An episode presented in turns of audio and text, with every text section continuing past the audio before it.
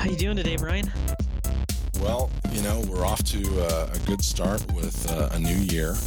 And uh, part of what I've been reflecting on, you know, really has to do with um, those elements that I think are uh, foundationally important to having a successful team and really being able to affect uh, a successful uh, leadership within the workplace and within the culture that you're trying to help uh, curate. And for me, that comes down to a critical factor.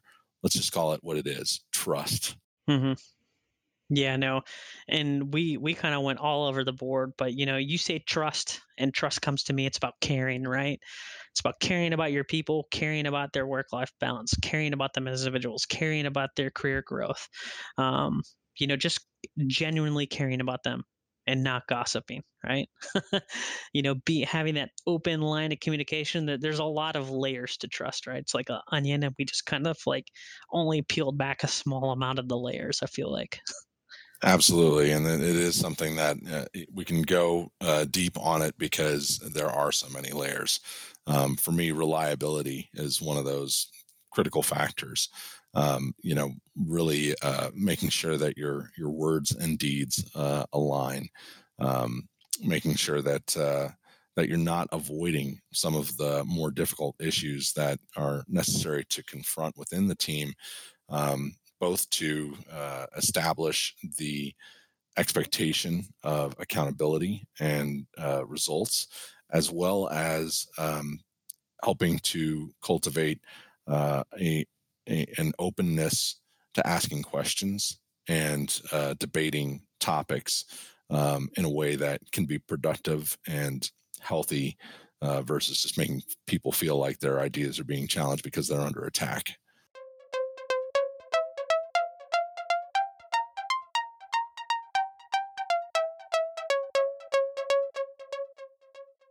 Welcome to another edition of Lead.exe. I'm Brian Comerford in Denver, Colorado. And I'm Nick Lozano in Washington, D.C. And I'm battling a little bit of a cold today, so pardon my congestion. I think that'll be fine, Brian. um, you know, Nick, I thought it would be interesting to talk about a subject that I imagine every leader is confronted with, um, both from within the team as as well as within themselves uh, at various points in their career, and that subject is trust. Mm-hmm.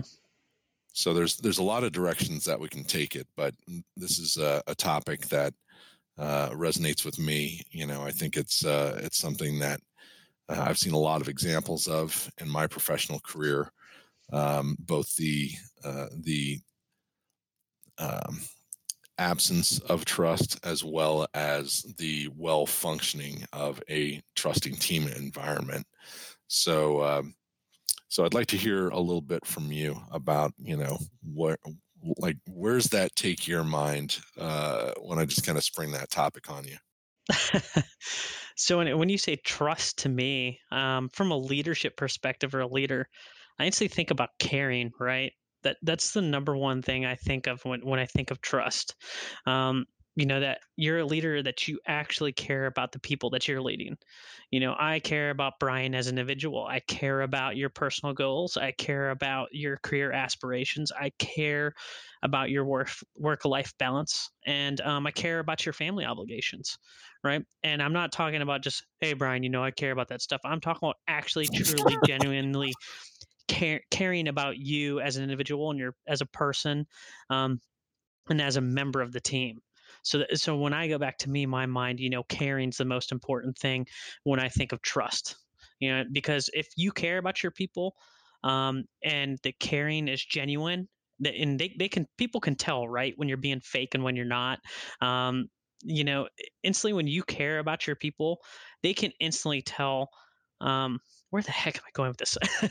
but I'm just gonna say, you know, like when when you care about people and it's genuine, um, you know, they know your intentions as a leader is that you're doing the best that you can for them.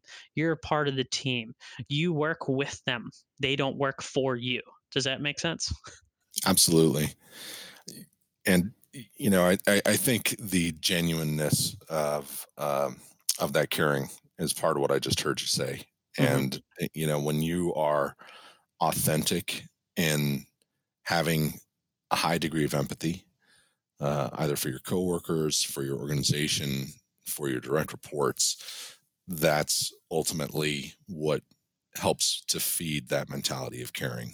Right? hmm It's actually taking the time to stop all the mental chatter and truly listen to what's going on around you, right? Whether you're in a direct conversation or it's something over time where, uh, you know, I know you and I have been uh, in presentation mode together before where, you know, we've we've talked specifically about what does that mean uh, when you've actually got authentic relationships. I, I know you like to talk about walk your shift, um, but there's also uh, I think the fact that uh, you know you could openly point out specific things that you know about me and what uh, some of those things in my own personal life are that are important to me. And uh, you know uh, that i think also feeds into some of that caring where you know as coworkers we can trust that we we know who we are as people. We know how that feeds into our personal value system and, and we know how to kind of orient ourselves with each other uh, in in the way that we we work or or find a style of working together. Does that hmm sound fair? Sounds sounds like a fair summary of what I said, more more eloquently put. I don't know about that, but well, and I know that you and I are also uh, recent fans of Brene Brown's book "Braving uh, the Wilderness," and you know the Braving acronym. Um, you know, which to me, I think a lot of the things that you know are, are key in that book, and it's a, it's a short book, it's a quick read, so it's it's one that um, I know that I advocate uh, reading, and I think you would probably do the same. Um, but you know, braving, you know, as that acronym: boundaries, reliability, accountability, vault, integrity, non-judgment, uh, and generosity. Right. hmm Um, all of those things to me help create that sense of foundation uh, for where trust comes from, whether it's in personal relationships, whether it's in the work environment. Um, and you know, I think eh, one of those, I guess you could call the litmus test, right, for uh, how much trust you actually feel is uh, in the workplace, right? One of those things that I think can help measure uh, whether or not it's there is, you know, how much background chatter, how much gossip, right, is really going on? How much are people questioning, you know, what is this person saying, you know, um, or can you believe that that just happened? Um, you know, to me, it's when when you've got indicators like that in the workplace, um, it's it's corrosive because it starts to take away from uh, you know anybody being able to just take what someone else says at face value right? There's hmm always this you know lingering in the back of the mind criticality right? Analysis of you know like what am i reading between the lines here? Because it couldn't really be that simple uh, and that can be destructive on you know just being able to execute in harmony uh, as a hmm workforce don't you think? Yeah, I, I agree, and I think something you know you brought up is a is a big thing. There's gossiping, right? Wh- When does gossip happen? It's it's when leaders don't actively communicate with their team members, and it allows you know their team members an opportunity to just make up whatever they think is going on, right? And then rumors spread um, instead of opening a line of communication um, about, hey, you know. You know, the boss wants us to do this. You know, I'm not a big fan of it, but you know, we need to get this done. So XYZ, so we can increase sales. You know, instead of not you know, letting communicating with their staff up and down um, is leaving gossip to kind of happen. And it kind of erodes that trust, right? Because if you let people give them time to, you know, think on their own what's going to happen, it's never going to be good, right? Gossip's going to happen. Um, and and if we go back to, you know, the thing I, I say this all the time, the the walking your shift thing. If we're walking around talking to our people having engaging conversations, letting them know the why, the Simon, Sinek, right? Start with why, why we're doing something. Um, we can kind of stop some of those, the, the gossip before it even happens. For sure. You know, the to me, uh, going back to that braving acronym, it's it's the reliability. And, you know, reliability means a number of things. And I think it's uh, very critical to be incumbent on leaders to be reliable. And particularly when you're talking about ensuring that your words and your actions match, mm-hmm. right? Because then then that's the kind of thing that creates the confidence uh, among your team members and within the workplace um, that I think helps mitigate against the gossip factor. When people have the confidence that what you say and what you do are in alignment, um, and that you're not going to go ask somebody to do something that is outside of their personal integrity or your own or the organization's integrity, um, then that's that's part of what I think helps um, you know mitigate against uh, people really questioning you know what's what's the intent behind the scenes here mm-hmm. and you know start letting the gossip mind take over with all this chatter trying to you know analyze you know what what might be the the hidden agenda yeah yeah 100% agree you know you're what you say and what you do um, speaks volumes, right? It's kind of like the old the old thing parents always say: "Do as I say, not as I do." Right? Mm-hmm. and then, um, you know, children see what their parents are doing, and then they're just going to go ahead and replicate what they see, right? Because the actions speak louder than words. Um, and and as we go back to to you know um, you know, you're speaking of the trust and the rumors and, and fear kind of we're kind of bringing up fear right? And um, in the book creativity inc ed catmull had a great um, quote. It was like you know fear can be created quickly but trust cannot right? As soon as we break that trust um, you know it's really hard to, to gain it back. It's like a piece of paper right? You crumble it up but you can never make it flat again. Um, and that's the way trust is when when you as a leader um, you know, don't do what you say you'll do when you say you will do it, right? Um, when you act differently than what your words say. Um, and you might, th- you know, people might think that they're getting away with things. Eventually, in the end, it always catches back up with them, right? People are smarter than you think they are. Um, and if you try to go back behind their back and do something different other than they see, they see it. They know they see it. Um, and that's when the gossip starts, right? Yeah, you know that uh, that reminds me. There's a book by Patrick Lencioni called "The Five Dysfunctions of a Team," uh, and in that one, you know, he really spells out, you know, what what are those those issues, and and graphically, it's it's represented like a, a triangle where you know trust is that foundation, right? Um, and so the absence of trust, of course, ends up being that critical um, first. Um, you know it's it's like a it's like a force multiplier for all of these other dysfunctions right? When the absence of trust uh, is is at the foundation of the working dynamic of your team um, that is part of what breeds all those other layers that are that are ultimately driven by fear. I mean exactly what you're talking about. Um, you know the trust is hard to come by. The the fear is something that um, you know that's uh uh, that's a swift breeder, right? exactly. I mean, leading with fear is is not the way to go, right? It, it might get you know something resolved very quickly, um, but you're burning your leadership capital when when you lead with fear. There's going to come to a point where where people just aren't going to put up with it, right? No one wants to work for a dictator, um, and your team will suffer for it. Um, you know, when you lead with you know by fear um, you're leading like a dictator. I mean how, how do dictators control countries? They they lead they control countries through fear. Um, you know when you lead your teams with fear um, yelling screaming um, doing things behind their back that's, that's exactly what you're doing. You're not being trustworthy. Um, so so why would anyone want to work with that? You know, it's true, but let's think about the psychology of that for a minute because, you know, dictators um, often don't just seize control, right? You think mm-hmm. about um, the history of some very successful dictatorships, and Uh, one in particular comes to mind where you know we had uh, fair and free elections uh, of someone like Adolf Hitler, right, mm-hmm. who was given the power and continued to uh, encroach on taking more power that again was freely given. And mm-hmm. I think part of that is done through that that tactic of fear, right?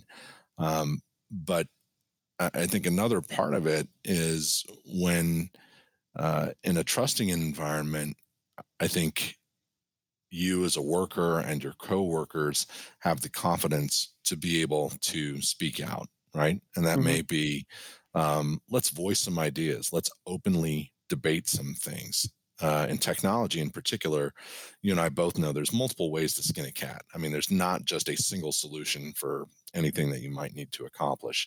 Um, but uh, part of uh, the i think the creativity in being a technologist comes from looking at the various ways that you can solve some of these challenges and so you know we're all better when we're openly voicing uh, things that we have from our own experience our own knowledge our own ideation right that we can contribute to the conversation. Where this draconian sort of perspective comes in that not only uh, you know comes with fully baked ideas where it's like any question that's asked is going to be uh, considered an attack which just seems irrational but that's part of what i think this dictatorial mindset that we're we're talking about right? And that's part of what it breeds. Um, but conversely it's uh, you know how swiftly then does that kind of approach work to shut down other people from asking questions? And how quickly then is it that a team starts to fall apart where like no one feels like well wait a second i can't say anything about that. I can't poke any holes in this. I can't offer any alternate opinions or provide you know a variety of options. It's going to be this one way or not at all. Mm-hmm. uh, and pretty soon, you know, you start losing um, what I think is the more skillful dynamic of having a strong, uh, you know, team, and, and particularly as a technical leader, you want to make sure that you've got, you know, a lot of arrows in your quiver, right? that mm-hmm. you're not just saddled with one specific skill set. You want people to be able to work together that can complement each other, um, and and so, you know, I think the other component to me about that um, sort of dictatorial approach is you know one of the first indicators is shutting down questions and you know creating an environment that is hostile um, to you know anyone uh, sharing an alternate opinion. So i'm kind of curious about you know what you think of that. If that's if i'm just speaking out of turn here that's something that you've seen or you know have your own views on. No i agree with you and, and we we go back to talk about this you know, style, um, you know, I guess authoritarian is kind of what we're talking about. Um, you know, my way or the highway. They tend to build mm-hmm. their teams with a bunch of yes men, yes men and yes women, right? And that's really not the best way to build your team. I really want somebody who's going to challenge my opinion, to guess that maybe my assumptions are wrong, right? Maybe the ideas we're having, we're not thinking about them correctly. And, you know, when we operate as a team with a bunch of yes people, um, you know, eventually those teams fail, right? Because they're relying on one person to make every decision. They're micromanaged, um, and you know, your your shining stars don't hang around to be on those teams to make them be mm-hmm. successful um, because it's just a terrible work environment i'm sure we've all worked in some environment that at some point in time you know whether it's in technology or, or some other um, field or, or job we had in college or high school or something um, but you know you definitely don't want to surround yourself with a bunch of yes people um, in my opinion i want the people who are going to challenge my opinions and my thoughts and my ideas. Um, you know, we're going to have a civil discourse, right? and um, challenge each other's ideas, and that that helps us deliver a better product, um, a deliver a better customer solution, or you know, widgets, whatever we're building.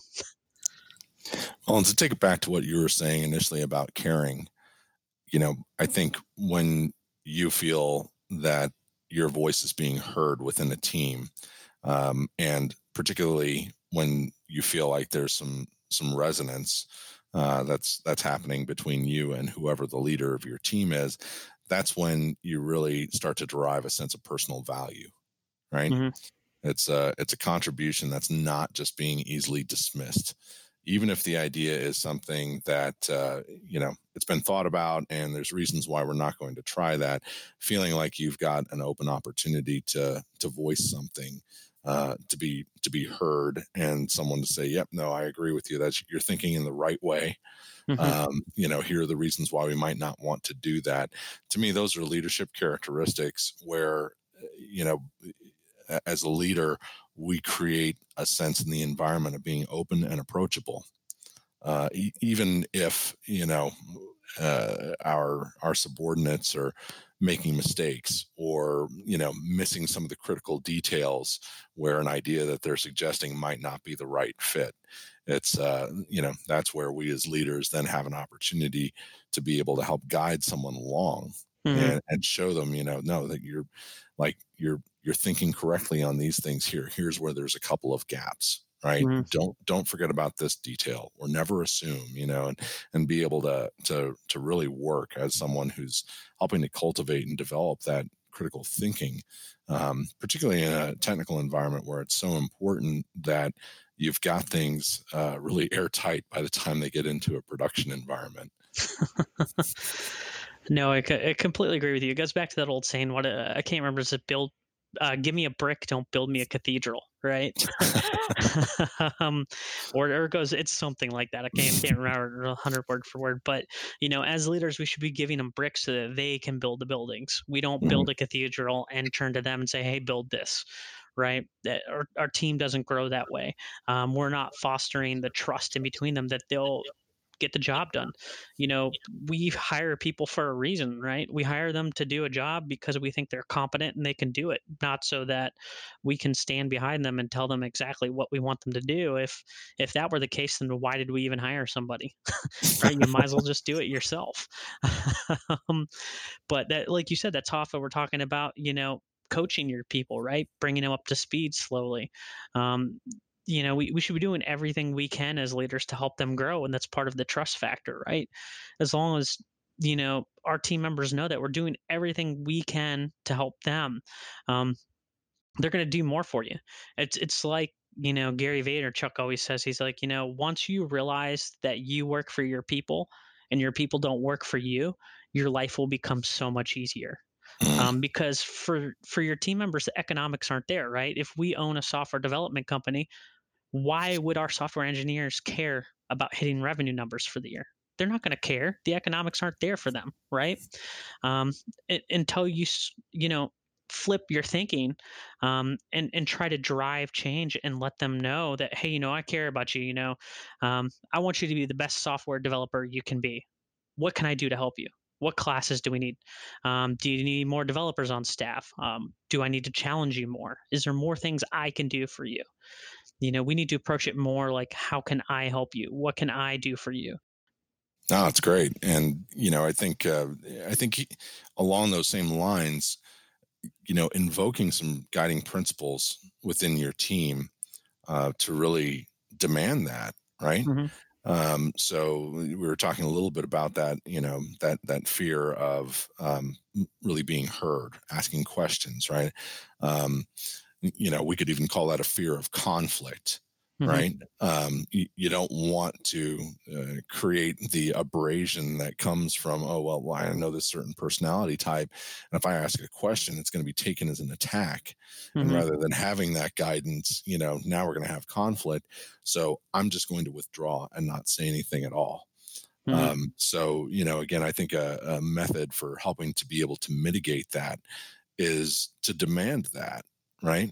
To to make sure that you have um, clear guiding principles within your team um, that says look when when we're bringing ideas forward i want to hear something from everyone on the team that can help debate this. Hmm right? Um, we're not going to just take this as you know this is the right idea. Um, we think it's the right idea, but we do want to poke holes in it, and you know we want to be able to to get to a place where uh, you know we feel like we have a consensual uh, commitment that you know we've thought through all the ins and outs with this thing. mm-hmm. No, I, I completely agree with that, right? And and there's different ways that you can kind of handle, you know, the internal communication, right? Um, the way I always kind of like to do it is that I want to hear somebody's idea fully before you let anybody butt in with rebuttals, right? It kind of goes back to the Peter Margaritis thing where we talked about saying yes and instead of no but. Um, I want to hear a fully fleshed out idea before people are starting to challenge it. Let them get to their point. Let them express their idea before um, we start cutting it off right away and say, no, no, no, we can't do that. That's impossible. Um, you know, you don't know what you're talking about. Let, let's assume that the person across from the table who's speaking knows something that we don't. You know, whether they're an entry level software engineer or um, you know support staff or even the janitor right? We, we have to give them that trust and understand that you know they, they possibly know something that you don't know and you have to give them an opportunity to you know fully flesh out their thought in front of anybody before we start challenging ideas right away right? For sure. Uh, you know being respectful and uh, you know again back to ensuring that your your words and your deeds right match up uh, when others see that that you do shift into uh, a place of uh, being an empathetic leader that you are a good listener mm-hmm. Uh, that that you demonstrate that you've heard and that you're respectful in you know the way that you uh, make a reply even if it's to say you know I'm, I'm hearing you but i don't agree with uh, you know the suggestion that you're making um, and here are the reasons why you know um, those are the types of things where uh, you know getting on the other side of um, both the the fear uh, as well as the sort of conflictual nature uh, of the interaction you know i think it has to be tied to um, really putting a stake in the ground demanding that you know these are going to be some of those ways that we interact with each other.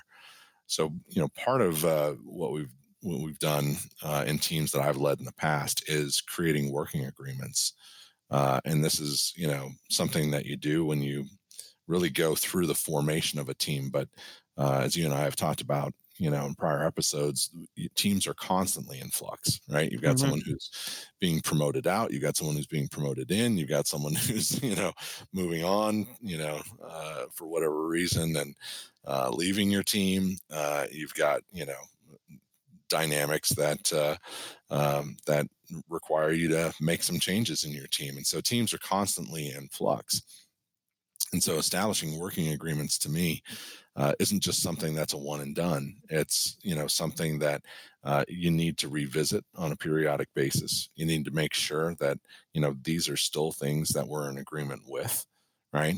Mm-hmm. Um, here, here's some ideas that were put forward, and we memorialize these. And um, you know, for me, with other team members uh, that I've helped to lead, uh, you know, we print out those working agreements and everyone's got them pegged you know on their pegboard next to their desk so that there's there's no question um, and you know so part of what that does is it it creates a culture where there's an expectation of everyone to carry a piece of the responsibility mm-hmm. right right? These are the values that we have sought to establish within this team, and we're going to adhere to those things. It's not just about double speak, where we're going to get in and, you know, we're going to review these things, and everyone gives a fist of five, and you know, next thing you know, we've got people who are, you know, out violating their social contract because they never really bought into it in the first place you know it's it's the kind of thing where you you want to make sure that it's really baked into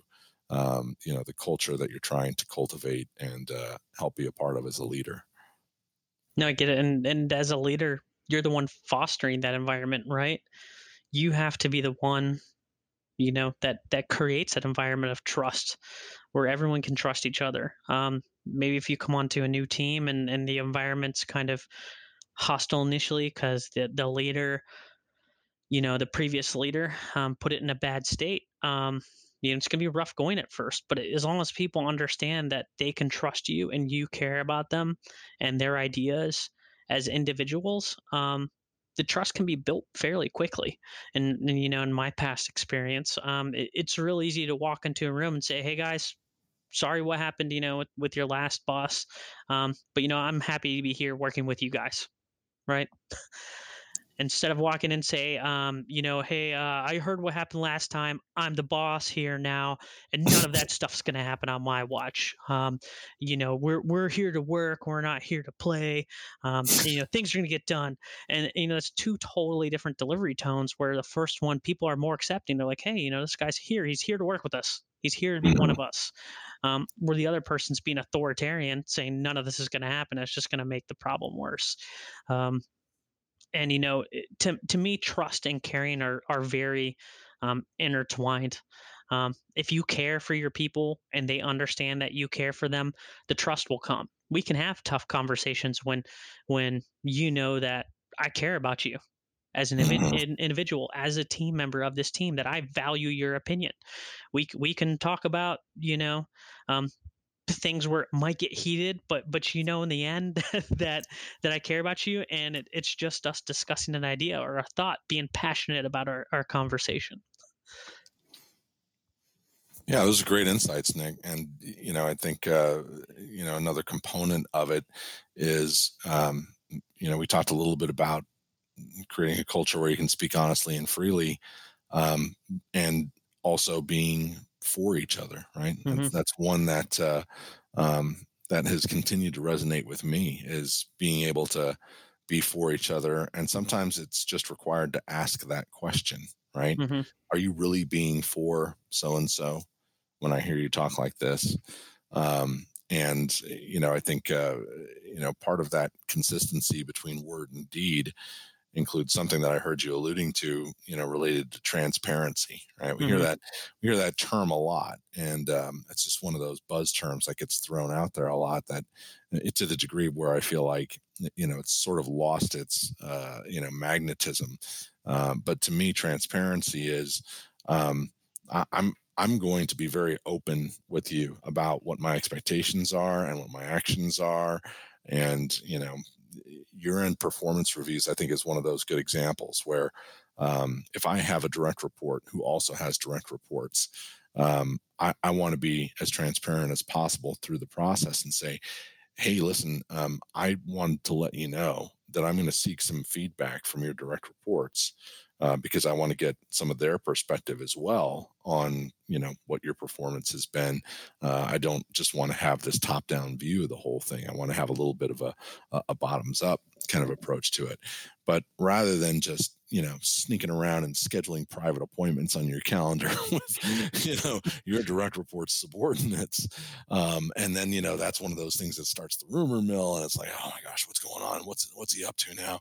Um, you know really being for each other by being straightforward with that transparency and bringing it out front and just saying look you know i don't want you to be worried about this um, I mean, maybe there is a reason for you to be worried about it, but, you know, um, uh, but I'm just seeking some feedback. I want to be, get, be able to get some additional perspective.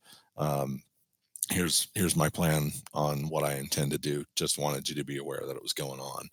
Um, that just immediately to me creates uh, a, a, lot more harmony uh, around the trust that you have in the workplace um, versus you know presuming that someone may understand what your intent is. And so you never disclose to them what it is that you're doing. Or even worse, not trusting that they have, uh, you know, the reliability in their own integrity um, where you could disclose that information openly um, and, uh, you know, not have it come back to bite you.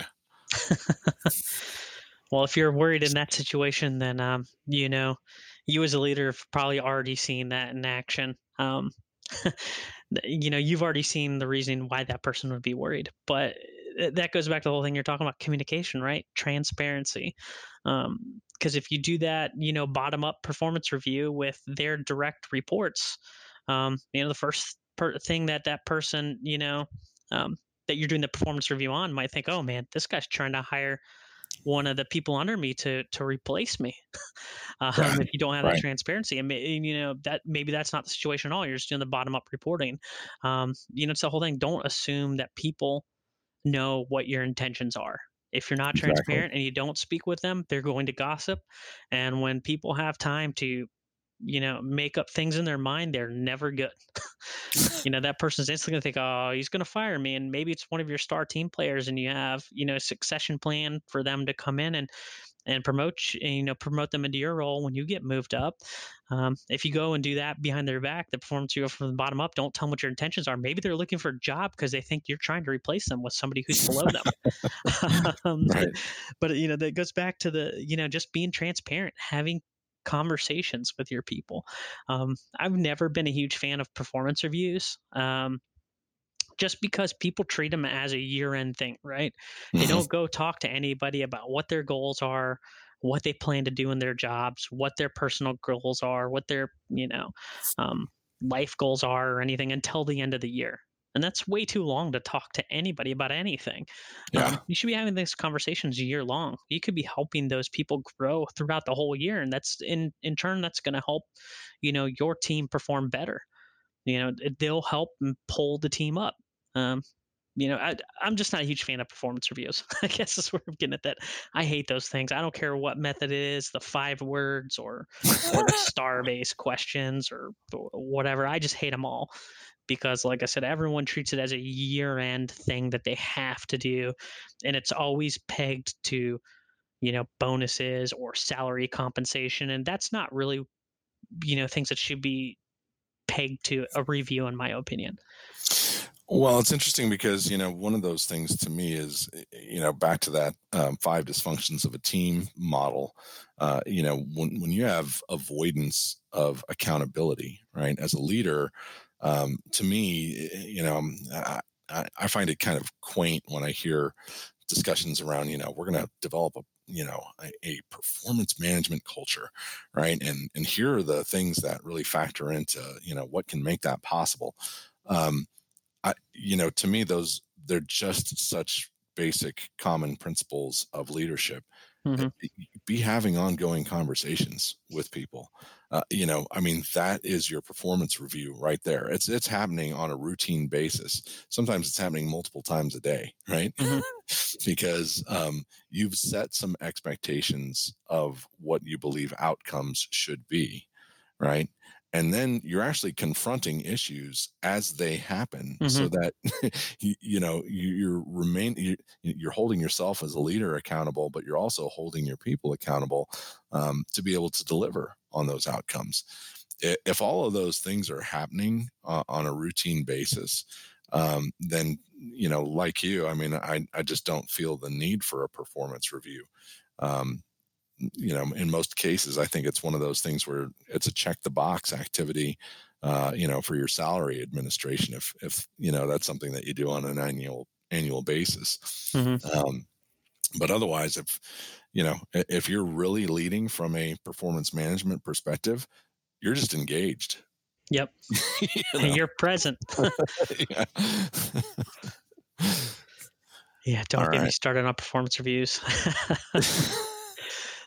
I've got a, you know, it's it's it's just one of those things where where people use it as a way to hold things over over people's head. Um, you know and and if you're a leader and you're only you know communicating with your people one time a year what their goals are you're failing them as a leader. Um, you know you don't wait to get till the end of the year when you have people who are counting on money um, or some type of bonus or pay raises to only talk to them at the end of the year um, you're, mm-hmm. you're just failing them right yeah. um, you're, you're not doing your service as a leader to be serving them and that, that goes back to the same thing as soon the sooner you realize that you work for your people and not the other way around so much better is is your job going to be. They're going to make things easy for you.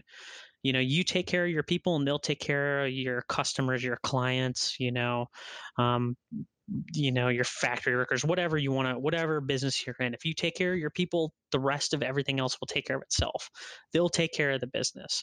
Um, you know they'll they'll you know keep you know everything in check you don't have to walk around um, and you know watch what people are doing. They'll self-govern themselves. I mean, I, have been on great teams before where I never had to check what anybody was doing because I knew that the team was just going to take care of it themselves. Mhm. right? I didn't have to be on top of team members to check where they were on their peer reviews for delivering code because they were being accountable to themselves. They knew I was there to be part of the team. I was there to help them with anything they needed. And by the end, they just got stuff done. I didn't have to check on them. It allowed me to do my job and they policed themselves. Well, the good news is, Nick, that's a functional team. yep. Well, it goes back to Napoleon's old saying, you know, there's no bad soldiers, there's only bad generals. So if you've got a dysfunctional team, you know, you, you need to look in the mirror because the problem's probably not the team. Um, the the problem's probably with yourself, and that's that's a tough thing to hear. But you know, if your team's dysfunctional, you know, you, you got to look at the person in the mirror. well, and with that, you know, we've mentioned a couple of uh, titles already. Uh, are there other books that you feel like uh, contribute to helping to shape uh, that leadership mindset to be able to be equipped to Mhm. really help cultivate a trusting environment? Yeah, I would go. Uh, you know, Simon Sinek start with why. Um, you know, it doesn't go over a ton about trust, but it, it's it's a great leadership book just in general. And when you stop and you look back at the the why you're doing things or why you, you are where you are, um, it's a good starting point for building trust, right? It helps you understand why you're doing things or why leadership is doing this or why even you're doing something yourself. Um, that can help you know keep that open communication. And you know, the other one for me be Creativity Inc. Right? They talk a lot about trust in that one. Ed Catmull talks about you know his brain trust and you know the people at Pixar reviewing movies and even letting the janitor come in and comment on whether this character thinks it feels real that a character would do this. But you know that's that's a relationship of trust, right? They trust their people to come in and give them feedback.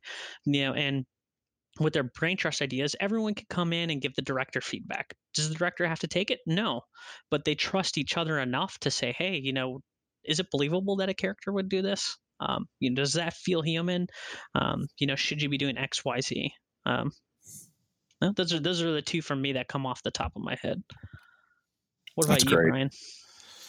Uh, well, I would go back to that Brene Brown book, Braving the Wilderness, and you know, one thing that we didn't touch on was uh, the V in her acronym, and and that's for Vault. Uh, and it was one that you know when I when I read that book uh, initially, you know, it, it took a little bit of time for me to wrap my mind around you know where she was coming from with that, but um, the idea that you know you take information that is provided to you and you curate it with a sense of confidentiality right? That's that's like putting it in a vault like in a safe where um, people know that they can come to you with something and as soon as they've shared something uh, you know whether or not they've asked for it to be held in confidence um, the fact that they know that they can come to you and they're not hearing you know this chatter uh, you know from others in the team or your work environment um, where really they know that you know hey i i, I told my leader this and uh, now all of a sudden it's coming back you know and it's like a game of telephone right? And now all this stuff's been misconstrued and oh my gosh i can't trust that person any longer because you know i told them something in confidence. It hasn't been held in confidence and you know that's the last time i'm going to make that kind of mistake. Um, so that's an area that you know again you know holding yourself accountable um, and and really um, you know, back to your comments on caring, Nick, being able to, uh, you know, really um, walk in someone else's shoes and have an understanding of where they're coming from, and you know, having that drive your sense of empathy around whether or not the information that was just shared with you uh, is something that you should hold in the vault. Yeah, Right. I would think as soon as you hear somebody say, "Hey, did you hear?" Just walk away. Say, "No, I, I don't even want to hear that," because most gossip is hearsay, anyways. Um, so, you know, and I think that's even her recommendation in that book, if, if I'm not mistaken, because um, she goes back and talks about some relationship she had with a friend, and that's when she realized the vault was the only reason she was having had a relationship with, with her was to gossip. Um, Yeah. So there was nothing positive coming out of that conversation. Right. Um, but but you know, it Yeah. goes back transparency and trust, and we use a ton of big words today, like empathy and all that. But I, I think for me, you know, trust comes down to caring. Just care about your people. and genuinely care about them. Don't be fake and, about it, you know? and for me all the factors that we've talked about you know create that foundation of what truly is a functional workplace if uh, if there is an absence of trust there's a lot of work to do and to your point nick it's like a crumpled piece of paper right it's going to be very difficult to smooth that out um, you can throw all of the hr interventions at it that you want um, but it's uh, it's it's something that uh, has to be foundationally correct and it has to be cared for right? Yep. It has to be curated. No, I to- totally get it. And I think with that, Brian, that's probably a good spot to wrap it up, huh? All right, man. Appreciate it. Thank you, Nick.